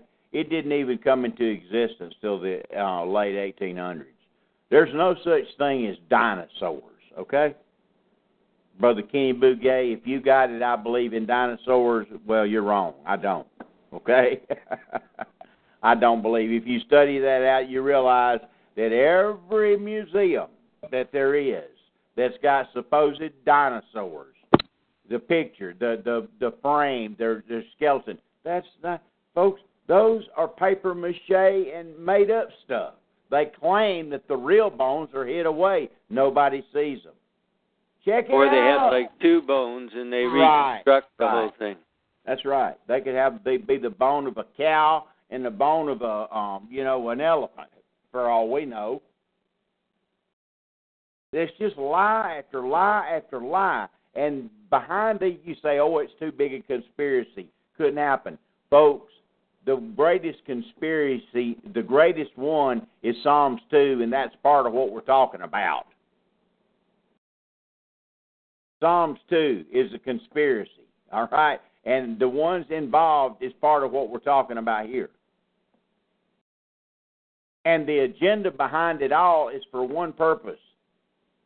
Just like the Lord's purpose is for the context of the Scripture to be fulfilled, well, the, the antithesis to that is the agenda to stop it from taking place, like God said. Amen? Amen. Amen. And everything Brother Dave's talking about is purely spot on.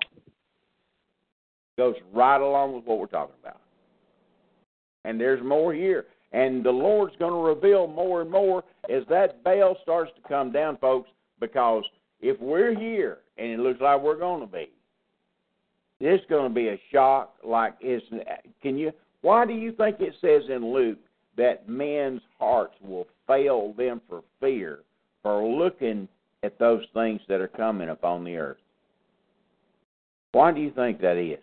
Why will men have heart attacks just for seeing something. We know it ain't got nothing to do with no Nibiru and all that stuff because of the firmament. So what's it talking about? I'm telling you folks that underneath that underneath our feet there's another world. I thoroughly believe that. Yes, I do too. I thoroughly believe that. Every culture, for thousands of years has believed the same thing. Just like the flood is worldwide known, okay? Across this plane, every culture knows about the flood in somewhere That's right. And just like every they know about the flood, they also know about a world underneath this one. And I thoroughly believe it's inhabited. According to the Word of God, it talks about people under the earth.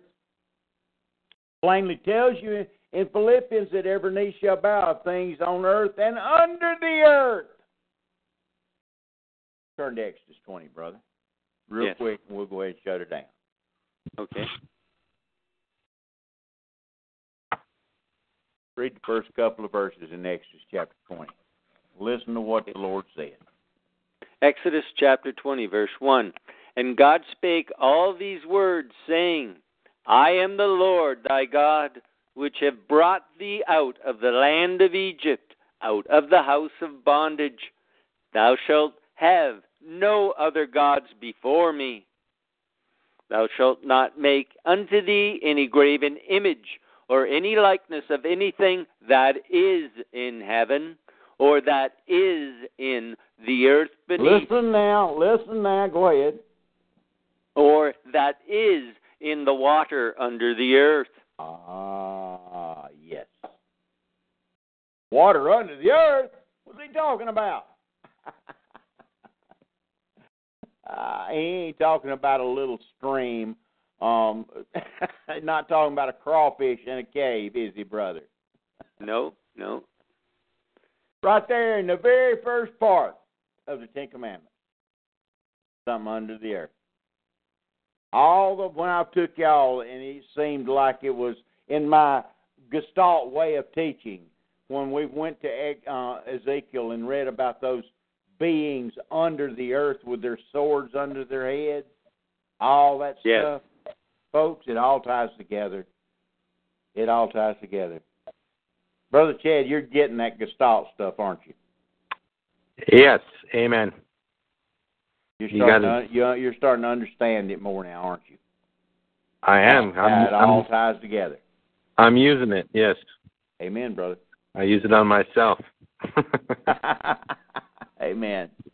You know, if we are told not to make any graven image of these things that are in heaven, in the earth, or in the water, under the earth, that means that these beings have a form and a shape that you can see and comprehend, and therefore you replicate it and make an image of it. Man. So what we've been talking about these beings that do exist in the supernatural as well as in the physical on earth.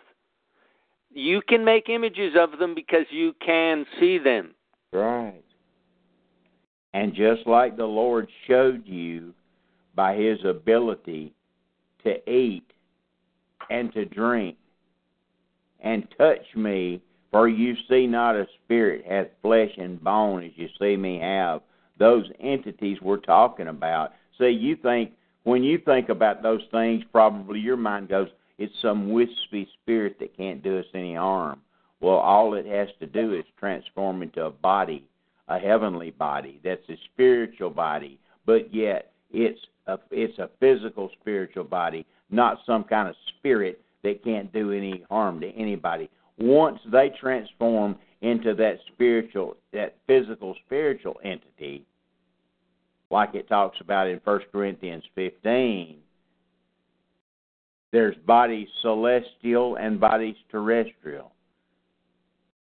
There's bodies spiritual and physical that you can touch that are just like the Lord Jesus Christ. And just like the angels that sat around and ate with Abraham and Lot.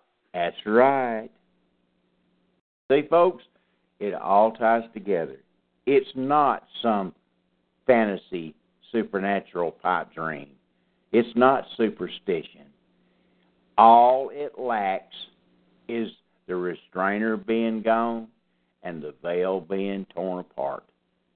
And then that period of time that'll be like never has been since the earth was created or ever shall be. That's part of it.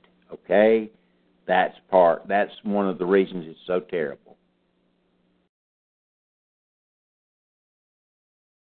Can you wrap your mind around it? I can't. It's hard. It's hard to it's hard to think about something for 2000 years that nobody's had a good taste of. And I'm using that metaphorically. Just think about that. Pray about that. And and that's why people like Israelites and the, the nations around them spent so much time in worshiping these beings and making graven images to them, which someone had seen, and their manifest power was undeniable. man, And th- that hasn't changed. They bit. can still, yes, they can still manifest that power they have. Absolutely, brother. They sure can. They sure can, and they will. Remember in Revelation the armies that come up and do men hurt? Remember those locust yes. armies? mm-hmm. with the, all that chimera looking stuff with the head of a hair of a woman in the face of a lion and all that stuff. Remember that? Yes. Oh yeah, yes. All that's, together, folks. That's harrowing stuff. And the ones where they're walking on the walls, like ah, that's that's in Joel too. Yeah. Yeah, the imagery is is fantastic. Like, and you see these guys, uh, some of these artists or whatever, these and they're demonic artists and they create those demonic images and it's like you say there's nothing new under the sun and they're they're it's their all their vain imaginations they the inventors of evil things isn't that what we just read somewhere in romans i think right I mean, yeah. yeah so they're the inventors of these evil things but the, it's like us you, you can't there's nothing you can invent all you can do is reveal what what god has already created mm-hmm. these things exist if somebody like when when I see these used to watch these Hollywood movies, I used to say, well, that must exist somewhere, or else they wouldn't be able to even show it, or or it's or it's a, or it's an invention of evil, obviously, because if if it's a space movie, it's it's it doesn't exist, but you know what I mean. Wonder, just wonder, just imagine this for a second. Wonder if what everybody thought was science fiction was actually reality, and what everybody thought was reality was fiction. Wouldn't that be a trip? Oh, that's so true. Yeah. A lot of the cases. Oh wow. Yeah. Mm-hmm. Absolutely. And we've been on quite a long time, and I know everybody's tired, so we're fixing to shut it down. But I mentioned a while ago about idolatry, and I want to close the program. I want to show you something that puts forth that idolatry into you folks more than you'll ever know. And you're only going to find this worded this way in a King James Bible. Okay? So I want to tell you that right now, right up front. But there is hope. There, the, the, the way to protect yourself against this stuff, Brother David Hummel mentioned it the other night when he talks about when he talked about bringing his thoughts into captivity. Paul mentions it as a weapon to be used bringing your casting down every imagination and every thought that exalteth itself against the knowledge of God. Well, I want to show you something that God saw fit to put in this English translation of ours that you won't find worded this way in any other book except the King James Bible. And it foresees all the from the time of Joshua and Caleb, it foresees all the way into the future until present day. Now I know y'all saying, "Where he ain't never talked about this before." I'm fixing to show you right now. Turn to Numbers chapter 33. Okay. There. And if you obey this in the light of today, like they obeyed in what they did then, you're going to see the wow. How, where did that come from? This is going to shock some of you okay? Numbers chapter 33 and read verses 50 through 52, either one of y'all. Okay.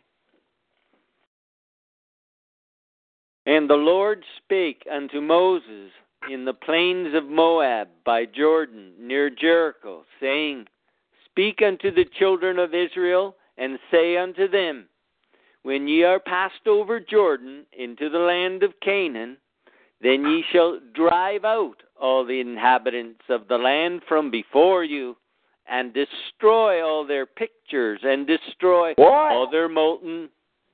Destroy their what? Pictures. Pictures. Where in the world did that come from? It's only in the King James Bible, folks. Pictures. In their day the pictures on a television that go into your mind have an effect on you that you will never find out about, that the Lord knows about, that'll never be revealed to you until the judgment seat of Christ, those of you that the Spirit of God dwells in. Pictures. Destroy. Why would destroy the pictures?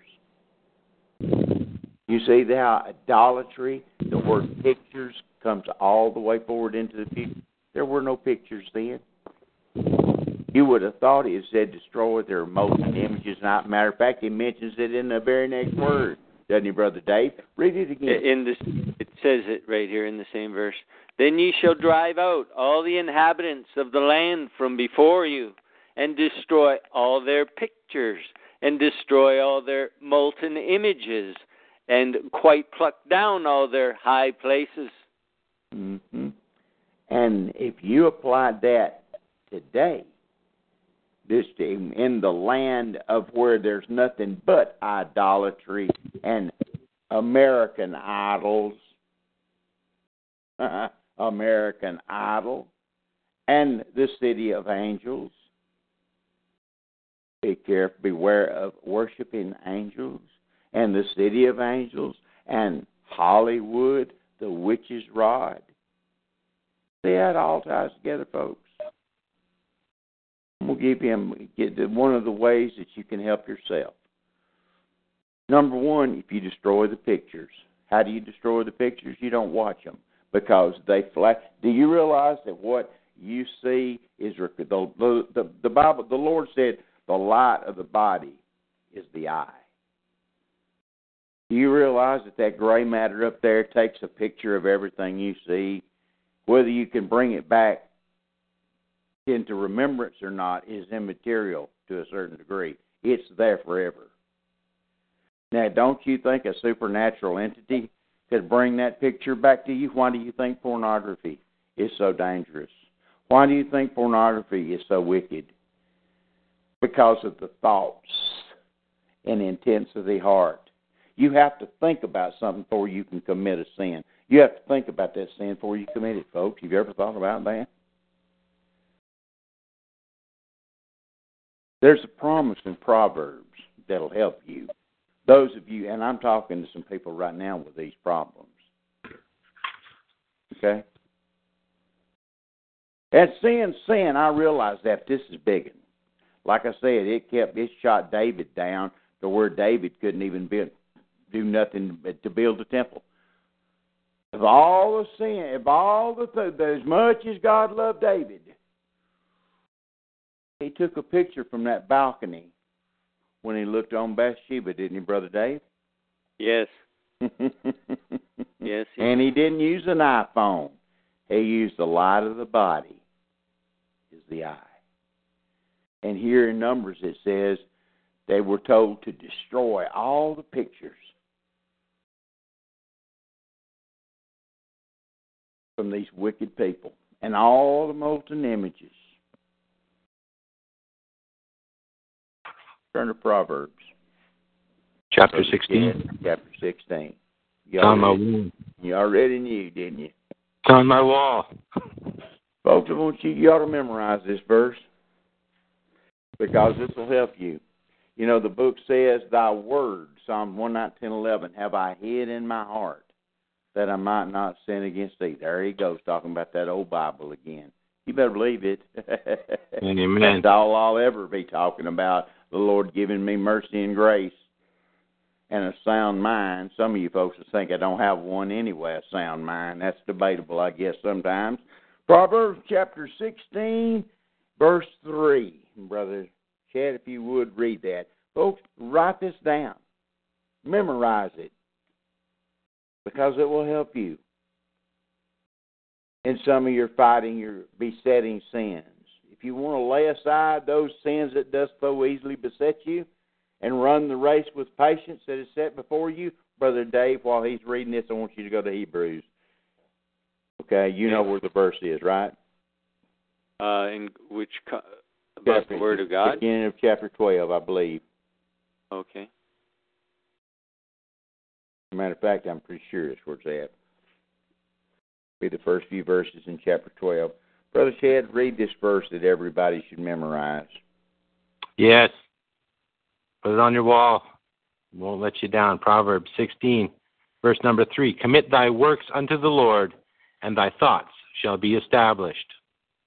Get that? Commit thy works unto the Lord, and thy thoughts shall be established. Because, like I said, folks, you got to think about something before you'll sin. And if you start, if you start putting those Im- those images, those pictures in your mind, that's why TV is so is so dangerous. Okay. That's why what goes in your eye is so dangerous.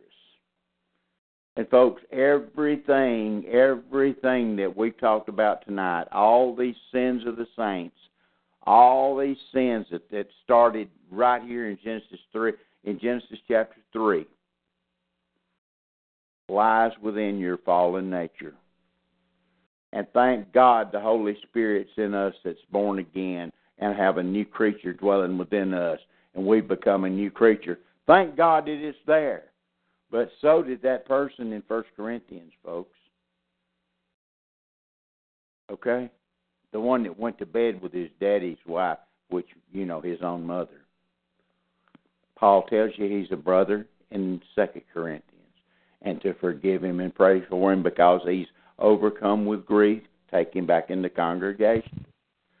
Some of you folks would have him stoned to death and never would forgive him.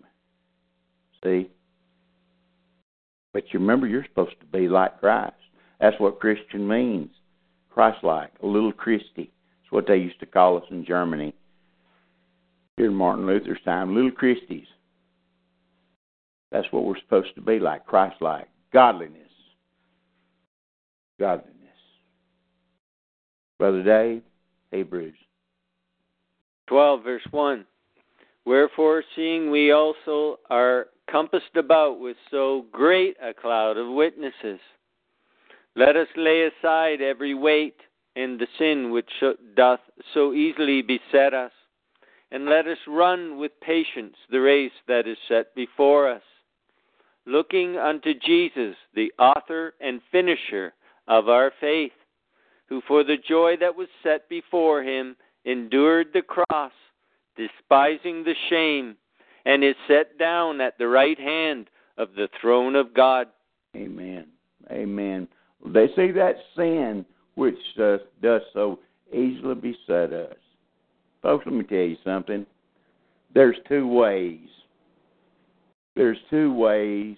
There's the old way and the new way of life, of the way, quote unquote, Christianity looks at things. There's the old way, which was we. I'm talking about the biblical sound doctrine old way know you a sinner, you realize that anything that you could do anything in the right situation, given the right circumstances that anybody else has ever done. And you could. Given the right circumstances and the right condition, backslid away from God, hadn't met, hadn't hadn't stayed in fellowship with God, you could do anything that Charlie Manson done or Ted Bundy. If under the right circumstances, over the right period of time, listening to the wrong spirit. So you should be fighting against that. You should be, for the weapons of our warfare are not carnal, but mighty through God to the pulling down of strongholds. Okay, the strongholds in your in your life. What are they? What is the sin that does so easily beset you? See? Paul says, by casting down every imagination and every thought, those strongholds, pulling them down, casting them down, casting them aside, and, keeping your mind on Christ How do you do that? It's in the book, Philippians 4, Brother Chad. Mm-hmm. You keep this. This is the way you do Folks, you cannot, you, you love Jesus Christ. Do you want to do better? Do you want to walk closer? Well, then, bless God, why don't you start adding some of these things to your daily life? and quit saying, I'll do it tomorrow. Do it now. Bow to God. Repent. Turn away from the wickedness of today and set your face on the light of tomorrow. Look deep into the eyes of your Savior and say, Yes, Lord, I want to do better. I will pray more. I will lay aside. I will do my best to lay aside this sin that does so easily beset me. I want my fellowship to be right with you, Lord. I want my rewards to be great with you. I want to love you more. I want to be loved more by you. I want to apply what this book says to my lower life. Lord, help me, please. Destroy those pictures that put those wicked images in your mind that make you think about things you wished you'd never thought about. And bring to remembrance the things that you wished you'd never done.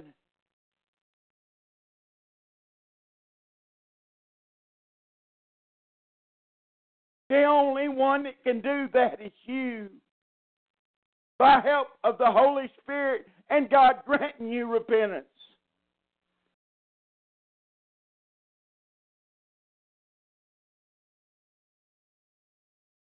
Brother Chad. read, start at verse 12 and read. Amen. Praise Jesus. Thank you, Jesus. Philippians chapter 4, verse 12. I know both how to be abased and I know how to abound. Everywhere and in all things I am instructed both to be full and to be hungry, both to abound and to suffer need. I can do all things through Christ, which strengtheneth me. Notwithstanding, ye have done well that ye did communicate with my affliction. Now, ye Philippians know also that in the beginning of the gospel, when I departed from Macedonia, no church communicated with me as concerning giving and receiving. That's um, Philippians 4? Yes. Philippians 4 12 and 13. That's. Yes, I'm reading it as he's talking. Yeah, you're looking Uh, Oh. Start, no, no, no, no. Start in verse 6. Pardon me. My yeah. Bad. My bad. Yeah. Be, yeah. Be careful for nothing, verse 6, Philippians 4. Be careful for nothing. No, no, but... go, go, go to verse 4 and start there. All right? Yeah. Folks, you want help? Here it is. Here it is. This is the help. My bad for giving the wrong verse. Now I probably shifted where your mind was at. My fault. I apologize. No, no I'll just use uh, Colossians 3.23. Whatsoever ye do, do it heartily as to the Lord and not unto men. Philippians 4 and 4. Rejoice in the Lord always, and again I say, rejoice. Let your moderation be known unto all men. The Lord is at hand.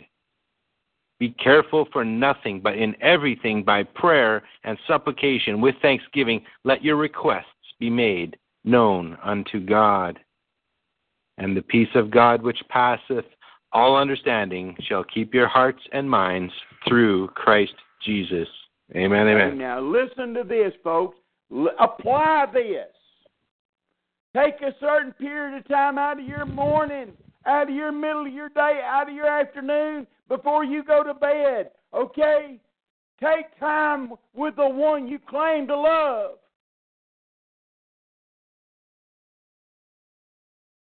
Verse 8 and 9, brother. Go ahead. Amen. Finally, brethren, whatsoever things are true. Whatsoever things are true, not lies. What is true? Pilate mm. said the Lord Jesus, Thy word is truth. The words that I speak to you, they are spirit, they are life. So the time you spend in this book, you know you're in the truth. Praise the Lord.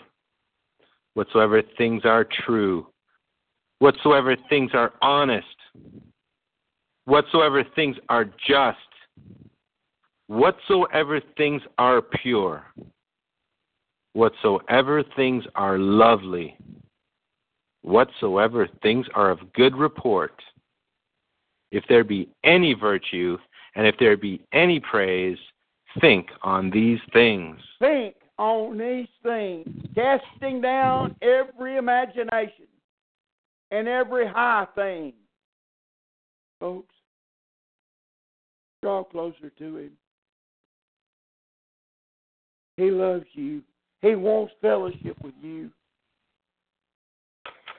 He wants to give you he wants to give you a filling of the spirit that you hardly can contain. But the vessel has to be cleaned out. That daily cleansing or as Paul said, a washing of water by the word of God. First John says to have fellowship with him. If we say we have no sin, we're a liar and the truth is not in us. But if we confess our sins, he's faithful and just to forgive us our sins and to cleanse us of all unrighteousness for fellowship. And if you add these things to your life, set aside you a time, think on things that are pure, lovely, good report, honest, true, all this stuff, folks. That's what the Christian life is about. Incorporate it into your life. Commit your works unto the Lord, and He'll establish your thoughts, folks. And like I said, you won't sin unless you think about it first. Spend more time outdoors. Get away from that damn television. Get away from electricity. Spend more time outside. Get around nature all you can. You that have problems with sexual sins and sins of the mind, wicked thoughts, that deceitful heart, spend more time in nature. Listen to the birds. Watch the sun. Look at the moon. Look at the stars. Pay attention to God's creation Think about the lovely Lamb of God that took away the sins of the world. Think about Him reaching down and saving your soul. Think about these things. Give Him praise. Give Him honor. Give Him glory. Praise be to God. Amen. Praise the Lord. Hallelujah. Brother Chad, dismiss in a word of prayer. Heavenly Father, we come to you on bended knees, Lord with all of our hearts and our soul and our mind, Lord. Help us help us be strong in your words, Lord. Edify us, Lord, through your words. Let us learn what we need to learn, Lord, and be able to apply it as we go on in our in our daily life, Lord. And, and let us not forget what you did for us at the cross, Lord. For we know that we wrestle not against flesh and blood, Lord, but against principalities, against powers, against the rulers of the darkness of this world, Lord, and against spiritual wickedness in high places, Lord. We are very aware of this, Lord. And we thank you so much for the armor that you've given for us, Lord, that we may be able to bear it, and that there be no temptation that that that be above our that that we cannot turn away from, Lord. You've given us the means to escape all all these things that are common to men, Help us not be common to this world, Lord. Help us be the holy people that you've chosen us to be. Give us the strength to separate ourselves from the idols in our lives, Lord, whether that be our our pets or our children or our televisions or or, or all the things that, that we spend time with adoring and, and, and bringing ourselves earthly joy, Lord, joy that will die at our last breath, Lord, for when we join you and we come to you on your mercy seat, Lord, and we tremble in fear as we stand in line or in a group or however it goes, Lord, with our brethren, Lord, with Paul and John and Peter and Polycarp and Irenaeus and Wycliffe and all the greats, Lord, that, that we read about and that we we pray we pray about and and and, and we pray for understanding and and we look to as as examples of of your work through men for you you work through men lord you you came as a man to do the work that could not be done by man you became sin for us lord and you suffered you suffered the, the, the most immense suffering that, that can ever that's even possible to, to put on a man, Lord. No no man would have even made it to the cross, Lord. Only you made it to the cross. And you became sin for us, and it was nailed to the cross. And through your blood, you've offered us that salvation and that assurance of eternal salvation through the Holy Spirit that now dwelleth in us, Lord. We are so grateful and we are so thankful that we're able to fellowship with you and to give you praise. And we ask that you help us and forgive us our sins, Lord. Bless our actions, that our works are unto you, Lord. For you've promised that if we do commit our works to you, Lord, honestly commit our works to you, Lord, our thoughts will be established. These terrible things that haunt us, our besetting sins, the things that, that, that we constantly that that's constantly tempting us to leave the path of of righteousness, which is your righteousness that we that we want to stay focused on. For that path is straight and it's narrow, Lord, and and and we try so hard to be on it, and we need to be on it, Lord. There's no other way to live. And we thank you so much for even giving us this, Lord. I can't even imagine how how others live or how I lived before you were with me, Lord, and before I had you as my friend, and that I can talk to you and and serve you, Lord, for you bought me and I belong to you. And I will forever belong to you, and I am so happy that I belong to you, Lord. You are my precious Savior. You are Jesus Christ. I love you, Jesus. I love you, Jesus. I pray to you, Heavenly Father, through that precious name of your blessed Son, Jesus Christ. Amen. Amen.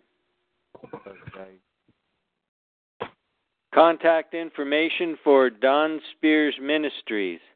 Telephone number is 334 397 2333. The email address is respect to the Lord at yahoo.com. You can go to PayPal and open an account if you haven't got one and use that address respect to the Lord at yahoo.com. Enter that, that's Pastor Don's account at PayPal, and make a, an offering electronically.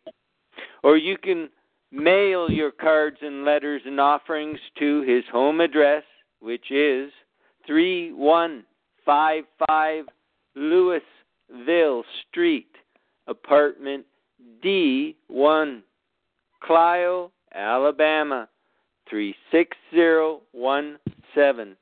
Thanks for listening, everyone.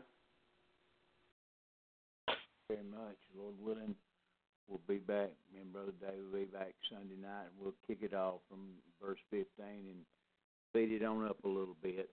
And uh, Lord willing, I hope to see you folks back Sunday night. Amen. Good night. Good night, everyone.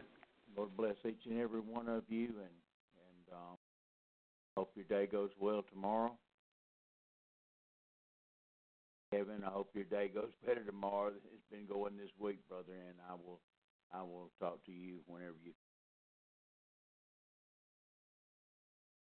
Love you guys. Good night. Good night, brother Chad. Y'all give me a call, brother Dave. Hmm? Again, I apologize for not been able to talk to you the other day, brother. Holler at me whenever no problem. you can because I really do enjoy our conversations, brother. Okay. Okay. Good night, right. Pastor Don. Good night. Good night, all. Good night, everybody.